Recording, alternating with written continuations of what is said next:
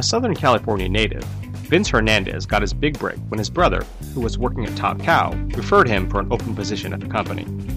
Vince made the best of the opportunity as he worked his way up the ranks, and when artist Michael Turner branched off to form his own company, Aspen Comics, Vince went with him, and has since earned the responsibilities of editor in chief. In addition to his editorial duties at Aspen, which include Fathom, Minefield, and Lady Mechanika, Vince is also a prolific writer, having created Charismagic and writing for numerous other Aspen titles such as Soulfire and the Executive Assistant series. We talked to Vince about the challenges he faces as an editor, developing creator owned comics, and how, as a writer, he deals with being edited by someone else. All that and more on the Scripts and Scribes podcast right now.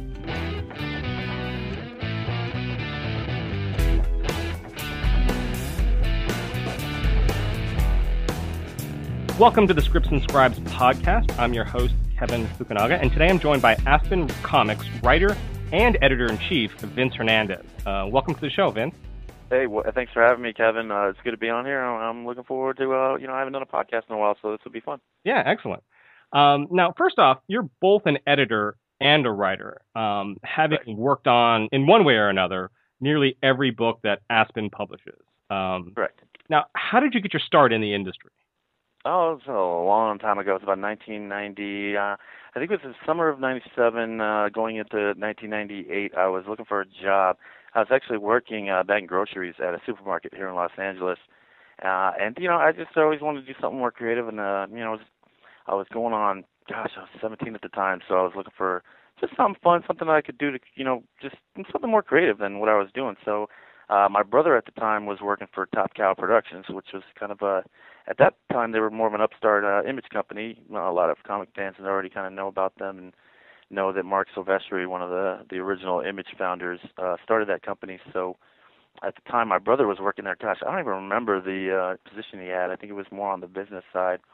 He uh, mentioned to me that he had an uh, an opening in the marketing department, and uh, the current director of marketing, Kate Sherwood, at the time, uh, basically was looking for an assistant. So I, you know, applied like every other Joe Blow, but I did have a kind of a cooler in because my brother had already worked there, so he was kind of you know talking me up, and you know things worked out well in the interview, and I ended up getting the job, and from there the rest was history. I worked four years at Top Cow, and I really I would say you know that was kind of the foundation where I learned the comic book industry and the you know the behind the scenes workings and uh you know the time I had at Top Cow was you know, it was bittersweet because there was a lot of uh friendships that I formed and people that I, I I still to this day you know talk with and creators that I know but you know, I, I was pretty much the lowest man on the on the rung over there. So there was also, you know, it was a lot of hard work, and there was just a lot of, uh, you know, frustrations and things that I had wanted to do with that company that never kind of came to fruition. And uh, I actually had the kind of the writing uh, bug back then. I I I kind of knew that,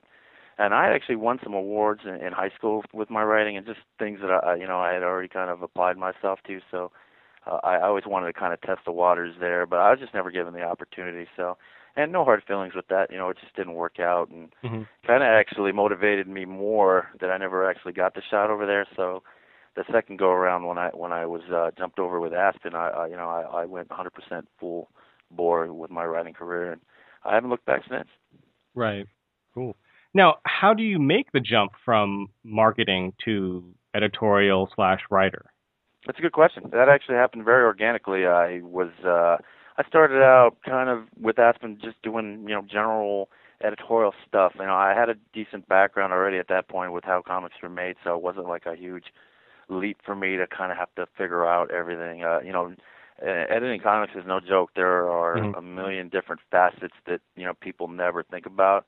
Mm-hmm. Uh so, you know, it was a crash course. You know, I won't lie, the first year doing the job, I was very uh, I get stressed out, and there was a lot of frustrations involved with uh, just artists making deadlines and you know projects and stories coming together that not necessarily how I imagined them at the start. Um, you know, so there was a there was a difficult learning curve, and I feel like you know maybe the first two two years were definitely the hardest for me because I had made the jump basically from kind of helping out editorial to just basically becoming the editor in chief, and uh, it was all very organic because you know we're a small company, so for us there wasn't a huge editorial team when I jumped on. I was already kind of taking over a lot of the projects, and then it just became basically uh, me running the editorial department. And uh, you know, from that point on, I've just been, you know, it, it's funny because people mention, uh, you know, how did you get started? But for me, it seems like yesterday.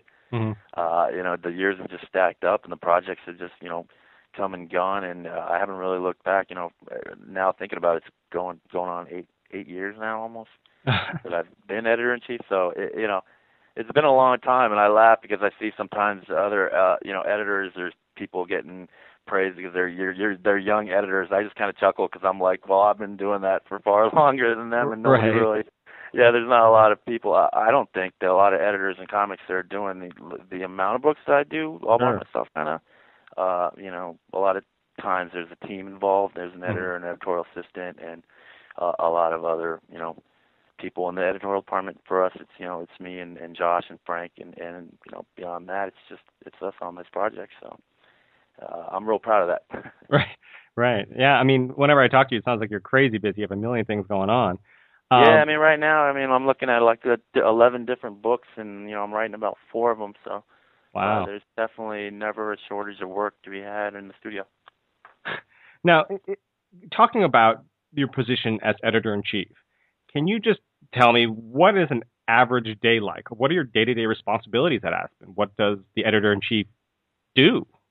Uh, really, it depends on the schedule. I mean, Mhm. there's, you know, at any given time on our production schedule, we have different books that that need our attention more so than others. And generally, the rule of thumb is the books that are coming out sooner are probably the ones that are going to get the more attention. But generally, you know, with me, uh, my day starts, uh, you know, like a lot of other people, just checking my emails and making sure that I'm on top of the previous day's kind of, uh, Mhm. you know, events and things that needed to get done. But generally, my day starts, you know, I'll, I'll jump into the emails, make sure I'm all caught up on anything that's come in overnight. Uh, and from there, you know, I, I generally what I do is I prioritize projects and, and books that need to go out, mm, and that's all dictated by schedule. So, uh, for instance, if a book, say, Idolize, uh, one of our new summer properties, if that book is uh, next on our slate for needing to go out, then that's going to get our attention most of the morning, and I'll make sure that every kind of facet is taken care of. And that, you know, can cover everything from the creator or the writer's notes to coloring notes to, you know, we're still doing line art sometimes all the way up to the end of the book. Uh, there's lettering that that's involved, and with Idolize, it's a brand new book, so everything's pretty much brand new. Right. Um, so there's those type of projects, and there are other things too that that you know take up my day. A lot of the the marketing department is pretty much run by me as well. So right. everything uh, that CJ, our marketing assistant, does will need to be you know approved by me, and I'll make sure that that stuff's running smooth. Uh, you know, from there, there's also the digital aspect, which has kind of been taking over more and more time. Mm-hmm. Mm-hmm. Um, and that generally, um, you know, I'm kind of going in chronological order of what what usually a day will look like. You know, after marketing stuff. You know, we're talking about after lunch stuff now, and then I'll jump into the digital stuff and make sure everything's going good. Because right now our digital line is basically like a second imprint. Mm-hmm. We put out everything as a hard copy, and then everything, uh, you know, goes digital. But we treat them kind of separate imprints. They're basically, uh, it's basically like doing two lines books uh, as right now. Right. And then from there, you know, my the, the the end of my day is actually spent doing a lot of the writing. So that's probably where I stray from most editor in chiefs at that point. You know, in the evening, I pretty much devote most of my day to to writing scripts and making sure that anything I have that's due is taken care of. And usually that takes me far into the night. And then uh, you know, just repeat and rinse. Right. Yeah. now, now, who edits the editor in chief? That that's a good question, and that actually uh, goes to Frank, who is our co-owner, and he's also the president, and he also does a million other tasks here as well. Mm-hmm. Uh, you know, I like to emphasize we're we're a small outfit, so you know everybody from you know somebody who's interning all the way up to Frank. I mean, we're we're pretty stacked with things to do, and and there's no uh, you know there's no pride or prejudice involved in that stuff. Frank is you know right there with his hands dirty doing the day-to-day tasks of everything. Right. Right. Uh, so any book that I write falls to him to edit, Mm-hmm. and uh, he's pretty much that's been the system we've had since I started writing, and uh, it's always worked out well. Frank actually co-edits most books with me, anyways. You know what'll Uh-huh. happen is uh, once the original lettering proofs, which are you know the the basic pages with the balloons finally placed on them, once those are finished, I'll go over them and kind of once over give them a, a quick edit, and then from there we uh, basically go to Frank, and then he gives it a read, and he'll give his notes as well. And then what I'll do is, uh, based off of his notes, I'll go back in, meet with the letterer one last time, and we'll basically this will be like the third draft of uh, of every comic we put out. and then that third draft is where we'll put in these final changes, and then from there we get one last proof that actually me and Frank will both look over as well because it's always good to have you know two sets of eyes on this stuff. Uh, so you're looking at like four four general proofs for every comic. Right. do. Right. Yeah. Cool. Now, talking about the digital aspect, um, ebooks and e-comics are sort of becoming uh, more and more prevalent, especially with iPads and everything. Right. Now, uh, do you think? What's your opinion on on e-comics? Are they good for the industry? Are they bad for the industry? I I think they're they're they're good. I mean, a lot. I know a lot of retailers, you know, right now are resistant to the to the fact that you know they're they're kind of cutting into their sales, which is, uh, you know, that's a reality. But I also think that the digital market can be used in, a- in a positive way. I just think that a lot of the uh, solutions to that haven't been figured out yet. Mm-hmm. Uh, based on the whole, it's it's like the frontier right now with the digital stuff. A lot of publishers don't exactly know the right way to use it, and and I think in the next couple of years we'll be seeing a lot more uh, just innovative techniques and, and things that you know we can tell a story differently on the digital medium than we can on the print. Mm-hmm. And uh, for us as a company, we're actually kind of uh, evolving into a company that can kind of cater to both imprints. Like our digital offerings and our and our print offerings will be separate entities. They'll offer different things, uh, and that's kind of the way we're approaching it in the future. We want to kind of look at them as two separate entities and, and, and two different products that we're kind of putting out. Maybe they might have the same story, but in the end, the package you get will be different. Right. Right. And I think that's the I think that's the best way to go as a publisher. I mean, in my opinion, is just uh, you know to think of the digital medium as a different approach than the, the print because it is. I mean, there's so many different options and capabilities available that we don't even know about. So Sure. we're all kind of learning as we go. But uh, I think it, it's more than just simply adapting already existing material and just making it digital. You know. Right, right, absolutely.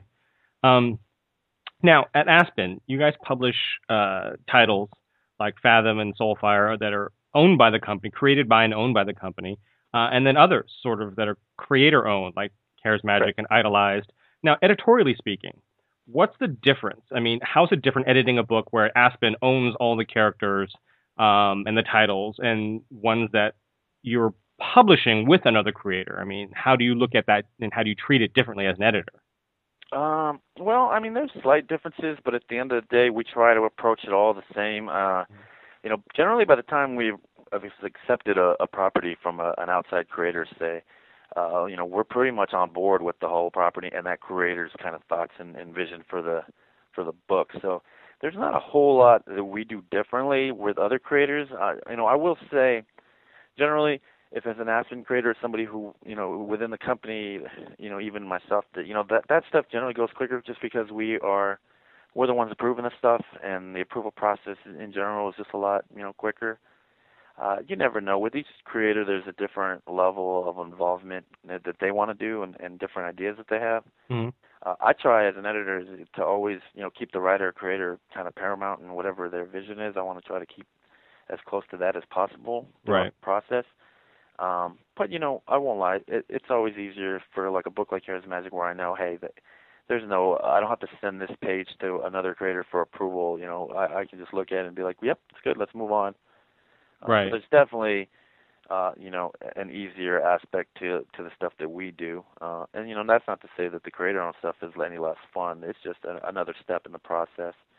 Uh, but on that regard, you know, there have been times where we've worked with other creators where necessarily, you know, it got a little hairy because we were like, look, we got to move on. And at the end of the day, if it's got, um, you know, if we're publishing it, we ultimately have the final approval. So, you know, we don't run into a lot of problems where uh, we, you know, we kind of have friction with the creator because that, you know, generally we try to hire creators that we already kind of like and respect. So there, there's never been issues where we couldn't move forward on something. But, Right. Uh, you know, knock on wood.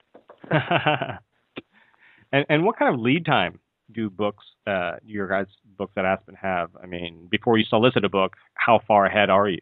Nah, never enough lead time.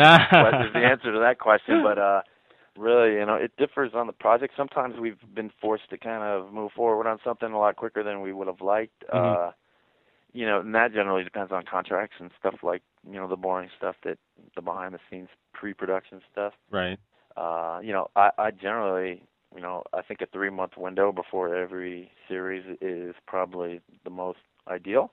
Mm-hmm. For us, just generally, you know, and that's a three month window before the book is even announced, so that we have art to show, you know, when we announce it. Um, but you know, that's been cut. Sometimes we've announced the book and then we've had to come out with it. You know, it feels like two two months later, Mm-hmm. Mm-hmm. uh, and that's never good. As an editor, uh, you know, that drives me nuts because uh, you know, planning is huge for any comic book property, but especially nowadays where you know if it's not worthy you know no one will notice it there's so many things out there right now that kind of catch people's attention it's like we really got to bring it and we're a small outfit so we only do a certain amount of releases every month anyways mm-hmm. uh so we got to we got to make sure that we properly plan them right so you know i think a three month window for us is generally our, our ideal time frame Right. Right. Now, um, what are sort of the biggest challenges that an editor faces? Is, is it more creatively, like trying to get the material as strong as it can be, or is it dealing with all the day-to-day stuff and, and dealing with scheduling and, and, and production stuff? Uh, I think there's two points in both those uh, kind of ideas you brought up because one, uh, that's always the you know a big challenge of any comic book company. I think is to find the right properties that that will sell well. Mhm. Because at the end of the day, you know, we could talk you know left and right in meetings about what we think will be cool, but we ultimately have to make decisions based on what we think you know uh, will be exciting or will be something that will sell well for us. Uh, so that's always a tough, you know, I think a really tough thing for an editor is to kind of have to forecast what'll be popular in say three to six months from now. Right. Uh, you know, and then on that same token, once we do decide what what to do, I think the biggest challenge is actually getting the thing out.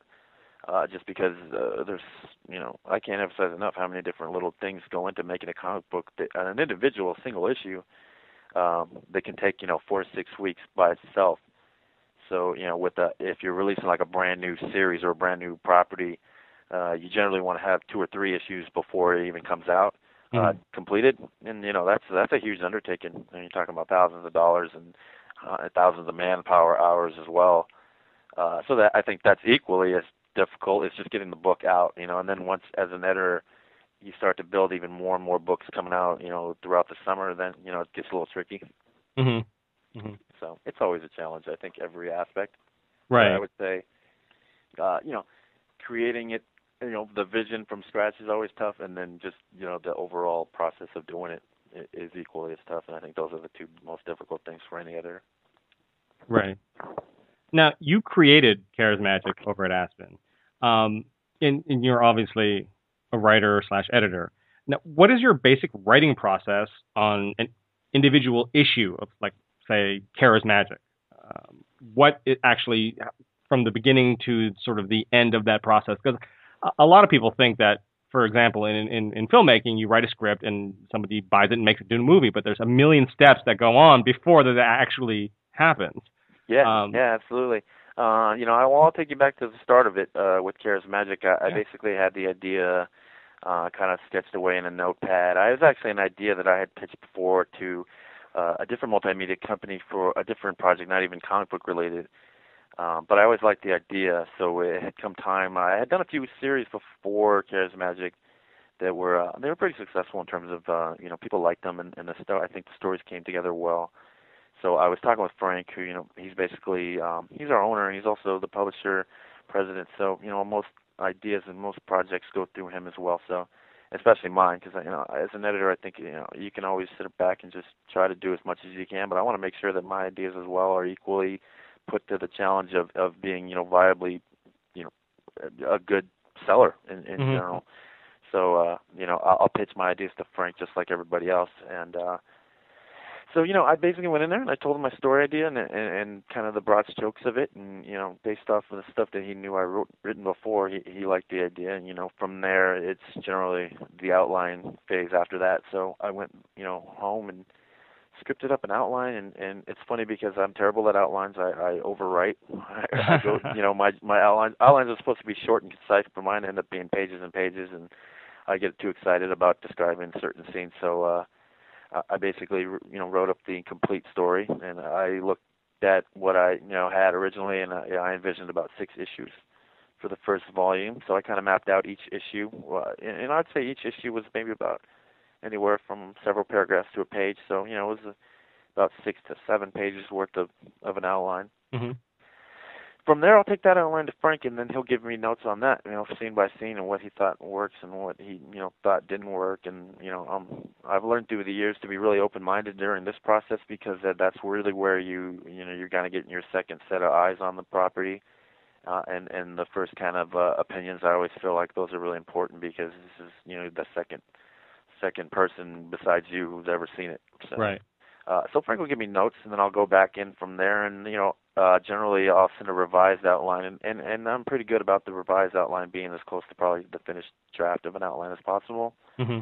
Um, you know, so usually from the res- revised outline, I'm good to go on, on scripting, and then from there, uh, you know, I basically do the same exact thing. I script each issue, or I'm sorry, I outline each issue uh, as an individual, and I break down the page count in that outline, that very first outline, so you can kind of look back and see every scene kind of page marked uh, from you know issue zero all the way to issue 6 mm-hmm. uh, and that usually takes the longest because that's where I generally come up with the actual mechanics of a scene uh, and break down how many pages each scene will take. Um, you know, but once that initial huge breakdown is done, then everything else is really easy from there. Because uh, once I start the script, I know okay, this scene needs three pages, and uh, you know that's kind of my limit. Uh, and that's something I developed a few years back, actually working with Frank on a different book. Uh, we would kind of map out page numbers for scenes and how many each would would be, and I found that to be really helpful with me to kind of know going in. Okay, this needs to be a five-page scene, or this, you know, I can't go over this amount. Mm-hmm. Uh, and you know, I break those every once in a while if the story calls for it. I mean, ultimately, the story dictates what the page count will be. Sure. Uh, you know, I have gone over. Um, usually, we try to stay to 20 pages, but there's times when I'll go to 21 or 22 if, if need be. Right. Uh, you know, and from that point, it's just a matter of writing each script, and then once the scripts are turned in, you know, I get notes on those as well, and I'll go in and and, and usually do those the next day, and then uh, from there, you know, the script is sent to the artist, and and off we go on the art. Mm-hmm. Mm-hmm. Now, is there ever changes between once you submit the script to the artist, pages come back, and the narrative based on looking at the pages they oh, yeah. change or shift or dialogue changes may affect a panel or two. Oh yeah. I mean there's so many little changes that i'll make based on the art. Uh a lot of them are basically me cutting down you know sometimes dialogue because mm-hmm. uh you know we just don't have enough room. That's always a big one. Uh there are other times when the artist will actually you know do a better job of telling what what i'm trying to convey you know in the art because mm-hmm. uh, at the end of the day, I, I'm trying to do panel layouts and, and tell them, okay, I think this should be six panels. But once they break it down themselves, uh, a lot of times they'll be like, you know what, I could do it in 5 mm-hmm. uh, and it reads just as well. So, right, um, you know, and, and uh, I find I like to think I'm one of the more easygoing writers to work with in comics. Like I, I won't, you know, I'm not going to argue if an artist generally thinks that they can do, you know, tell a story in less panels. Mm-hmm or or vice versa. You know, I'm pretty open. At the end of the day, the artists I feel like they're the really the director of the scene, and they're going to be providing the vision for it. You know, I'm, I'm just kind of blueprinting what I think they should go off of. So, right. Uh, you know, I, I like to be collaborative in that process, but you know, to each his own, I would guess. But yeah, there's always changes that come through once the art comes through, and, and I think every good comic book story needs to have to adapt to the art, not the other way around. Right, right. Now, what kind of books or comic books um, influenced you in, in your writing? Hmm, that's a good question. I mean, I basically uh, before I started working comics, I was I was huge on uh, reading novels, and I still am. I think I find a lot of my inspiration from from different novels. I was a, a huge fan of uh, you know Michael Crichton and his big uh, science fiction epics. Mm-hmm. You know, growing up, and then uh, you know more recently, uh, you know, there's a an author. He's not I wouldn't say he's a well-known author, but Barry Eisler, who does a lot of crime uh, assassin novels. Uh, he's been a huge kind of uh, motivating factor in kind of the storytelling approach that I've been taking mm-hmm. recently.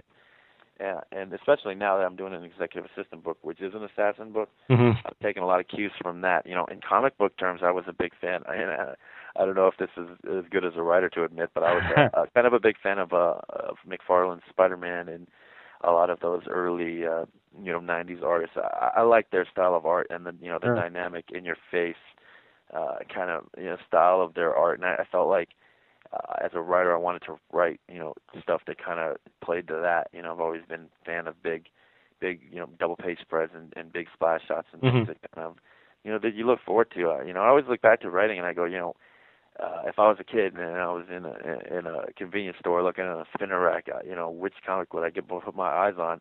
I always feel like it's the ones at the you know the big comic book moments. So I right. try to kind of infuse that into my writing, and I feel like a lot of the artists that I kind of have been inspired by were along that same vein. You know, your McFarlanes, and you know, I did work at Top Cow in, in the '90s, so I, I definitely am a fan of Michael Turner and mm-hmm. Marc Silvestri. Those guys, they, they kind of, uh, you know, they kind of balance that that high art with uh, with high concept storytelling, which I I felt like comics before the '90s always kind of were very, you know, everything was in the panels, everything was within the the confines of the story. But I feel like now, you know, uh, there's a mix of everything. You can kind of get away with anything on the page. Right, right. Excuse me. And and speaking of that whole '90s image creation, uh, I've spoken to a, a, number of different writers about this.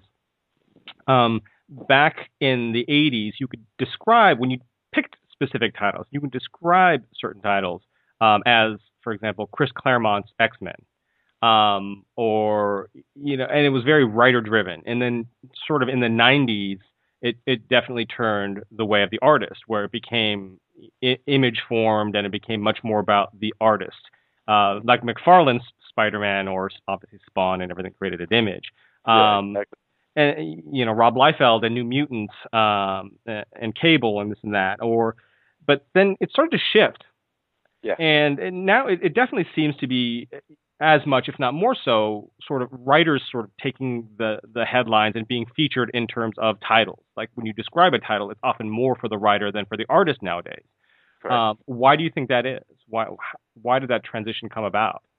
Well, I think it's a little bit of a mixture of uh, what we talked about with the early, early '90s stuff. I think that that bubble kind of burst, uh, you know, towards the late '90s, and I think uh, you know, I think they played themselves out. Honestly, I think a lot of the image founders they had this style that was, you know, very, you know, art first and visual first, and I think a lot of the, you know, the collectible aspect in the in comics in the '90s took that on. There was, you know, half foil covers and millions of variants. Uh, you know, just all kinds of nutty promotions for for these type of books, and I think that bubble eventually burst, and people just kind of were yearning for good stories again. Because mm-hmm. uh, at the end of the day, I think you know, you could have the most beautiful art in the world, but if there's not a good story behind it, I think you're kind of uh you know, you're half assing it to be right. uh, blunt.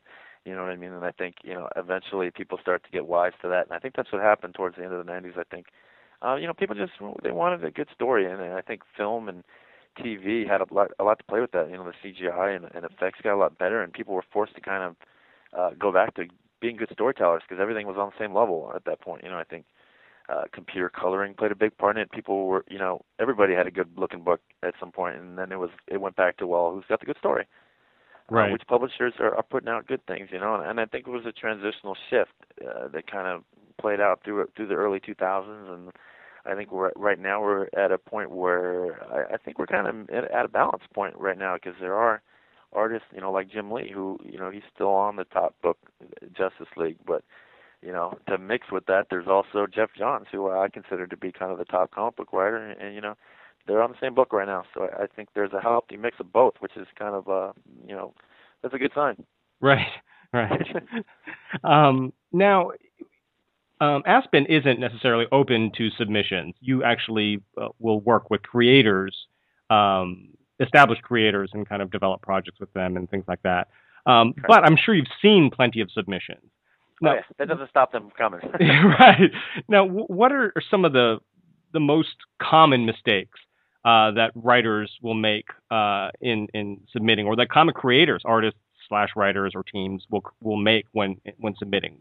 I think across the board, and this goes from like your amateur, you know, aspiring comic creators to you know, say film or TV script writers, screenwriters who kind of are trying to make a jump to comics because they think it's cool. I think the biggest thing is uh, you know, everybody has a great idea. Uh, mm-hmm. You know, Joe Blow on the street could probably tell you an awesome comic book idea, but uh, you know, a lot of these creators, I think they get too attached to the uh, the concept and not enough to the characters. Mm-hmm. Uh, and that's ultimately what's going to sell what your book is, is the characters and the, the kind of the the basic humanity of your story. And I, I, you know, nine out of ten pitches that I'll see come through the pipeline are all high concept stuff. A lot of them involve zombies these days mm-hmm. uh, and vampires. yeah. You know, and and, and uh, but you know, very few of them actually kind of are relatable, and uh, to me, that's always that's a huge thing. I, I kind of look at each property that we see or anything that we might do in the future, and you know, uh, can your average reader relate to this story? Does it, you know, eventually, you know, go back to the heart of the characters? Because uh, that's, I think, what we all want in, in a story, and you know, that's what I definitely look for. So, if I was telling an aspiring comic creator, you know, if you everybody has a high concept pitch, and you know, generally that's the first thing you'll hear out of a creator's mouth when they're trying to pitch you something is the you know it's this meets this but you know at the end of the day i'm like well that's great but where's the heart of the story mm-hmm. Mm-hmm. and that's what it always goes back to right right now um, comic books are one of those few forms where what you write as a writer isn't necessarily designed for consumption public consumption meaning the average person won't read a comic book script. They read a finished comic book with the art and the dialogue inserted. Um, for somebody who writes prose or any other form of of, of writing, uh, what sort of of transition? I mean, how does the medium how do the mediums differ? Because again, writing uh, a script for comics isn't as simple as writing uh, you know what happens on a page. There are panels you have to break down. That it has to flow. It has to make sense. You can't yeah. write specific movement per se uh, yeah, in a panel. A yeah, things like that. Um, what sort of, of differences in, in, terms of writing prose have you know obviously you know having you know done some writing yourself and and being a, kind of gotten into writing from prose from novels and things and comic book writing yeah, I mean that's a great question. I, I, very few people ever ask that question, but it is a big difference between other writing mediums. Uh, you know, the biggest thing, and, and I kind of like to relate it to, uh, to me, it's most like being a director and a director of photography on a on a film because you're, uh, you know, at the end of the day, you're writing the stuff, but you're not necessarily writing for your audience, like you said. You mm-hmm. you hit the nail on the head there because at the end of the day, you're you're writing for the artist uh, and your script needs to be not only just you know it needs to have a good story, but it also needs to relay uh, direction to him or her, whoever the artist is, and that's really the biggest thing. I mean, you can have a great story, but if you're not it to the artist, they're not going to know how to draw it. Right. Uh, and there's a lot of things that go involved in that. I mean, like you said, you know, it's it it it's a static shot. At the end of the day, every comic book, every scene, every panel is uh, one frozen moment in time. You know, and a lot of a lot of new writers have a hard time adjusting to that because they they like to write the script as if they're writing the screenplay, but this they're they're very different mediums. Mm-hmm. Uh, a comic book is one static shot, and you really have to relay everything in that description in, in each panel what what the the character's doing. You know, that's why I like to go back to the kind of the director because it's more like directing uh, your actor who would be your artist. You know what what's going on in this scene, what's going on in this scene, and you really have to nail it with that with that scene because you chances are you know you're going to have a few balloons to do it, and that's it. And, right. And, and the artist really has to do the most work because they have to convey whatever it is you're trying to kind of say on the page. Mm-hmm. And, uh, you know, so I like to think it's it, there's nothing else like it in terms of writing. Uh, you know, that's why it's fun. I think. Sure. Because and too, you know, there's a lot of things that you can get away with. You can write stuff in the script that you'll know an audience will never see, but it might be something that'll be helpful for the artist. Right. Right. Uh, and and I always have fun doing that because that's really where you get to your, your your base. You know, this is me talking to you. This isn't me writing a script. This is me telling the artist, hey, you know what? It needs to look like this. Uh, and sometimes I do that. Sometimes I just break down and you know the writer in me disappears and I just go, look, uh, it needs to look cool. It needs to be badass. we right. really need to nail it. You know, right, right. And I don't think you know that happens in novels or in in, in poems or other forms of of writing. You know? Right, right. And uh, talking about the technicality of it. Writing a, a, script for a comic, which is either 20, 22 pages, uh, whatever it happens to be, uh, for that particular issue. Um, how difficult is it fitting in that? Because unlike television, which obviously is, is, is a 22 minute medium, um, they they shoot more and they can cut it down, pick places to cut. Whereas when you do a book that's 20, 22 pages, it's not like the the artist can draw 30 some pages and you can clip out pages that you don't want to use to make it that right length. How do you get it that exact length? And is that, you know, a challenge sometimes? It is. It's a challenge. I actually just recently did a, last week I did an anthology book and it was, uh, I had done a 10 page story in a while and that's what it, I basically was given 10 pages for my little section and, uh, mm-hmm. It was a challenge. I, I had forgotten how hard it was to go back and write something of smaller length. I was so used to doing 20 page ones. Right uh scripts. So you know, for me, it was a it was a little wake up call because I was like, wow, I really have to fit this stuff. Uh, I think that all comes down in the outline stage. I think when you Mhm. outline something, you have to really be thorough and you have to be. uh I like to say, be honest with yourself, and I tell that to writers too. Like when you're outlining something, you need to know exactly how much time you, or how much you know you're gonna be able to need for a specific scene, or you know how long this is gonna take, and and, and that's really where the outline comes through. Because I think if you haven't worked out your pacing issues in your outline, Mm-hmm. once you get to the script writing phase, it, it gets really, really complicated to to try to fit things in. And uh, unfortunately, I have done that before, where I've run into you know things have gotten cut, or you're working on a series and say like no, the last two issues, you know, we got to end this series early. Mm-hmm. Um, and, and you know you have to kind of squeeze these moments in, and, and you know as a writer, I always can tell. I'm like, oh, the pacing wasn't what, I intended, but you know sometimes the readers will never notice, but sometimes they will.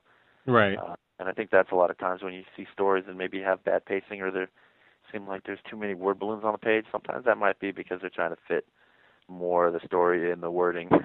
right. that's an old trick. I probably shouldn't say that out loud, but you know, I think a lot of times when you see too many balloons on the page, generally I think the writer's trying to make up for stuff that wasn't put in the script visually. mm-hmm. Mm-hmm. You know, just me, just me saying that, but Right. um, the old uh, uh, show don't tell, right? Yeah, there's a common saying a lot of times in editorial that uh, you know we'll make uh, we'll we'll make it up in in lettering. So. um, now, as as editor at Aspen, have you ever passed? Have you guys ever passed on a book that uh, that you you know ones that you didn't publish that almost you wish you had later on that had come out you know somewhere else? Uh, I can't pinpoint a specific title that we were like, man, we really should have done that. Um, you know, there obviously there've been a few projects where we where we were it didn't fit right for us, and Mhm. then it went on to become maybe a success for someone else. Right.